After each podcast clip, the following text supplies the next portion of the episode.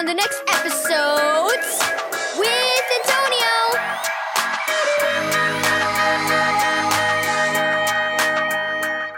Thank you, Keys for Kids Ministries, for this daily devotional. Spread the word, part 2. Read Acts 22, verse 1 through 15.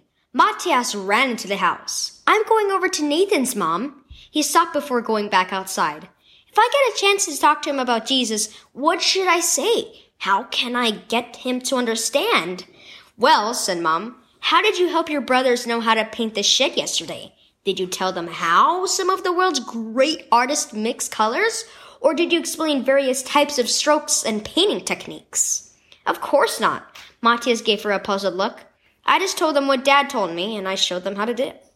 Mom nodded. You started with your own experience, didn't you?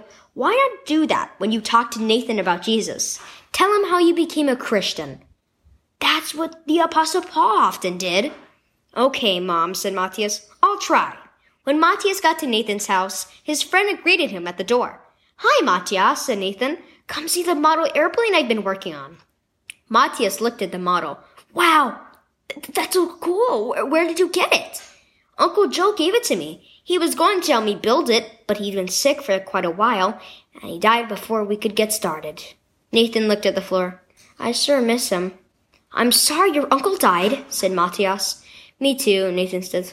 He knew he probably wouldn't ever be well again, and he told me a long time ago that he knew to go to heaven to be with Jesus. When he died, I wonder how he could be so sure.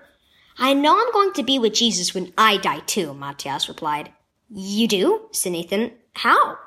Well, when I was younger, Matthias still wasn't quite sure what to say, but he went on to explain as well as he could what had happened to him. I learned that we're all sinners, and there's nothing we can do to make up for the bad things we've done. But the Bible says that Jesus loves us so much he died for our sins and then rose from the dead. I trusted him to save me, and if you trust in him, you'll have eternal life with him too. Tell how Jesus saved you.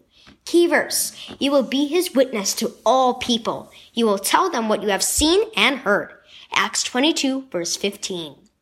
Do you tell your friends what you know about Jesus? Don't worry about explaining all the doctrines of the church. Just tell them uh, what Jesus did for you. The words in today's key verse were God's instructions to the apostle Paul. Paul shared the good news of Jesus by telling what had happened to him. You can do that too!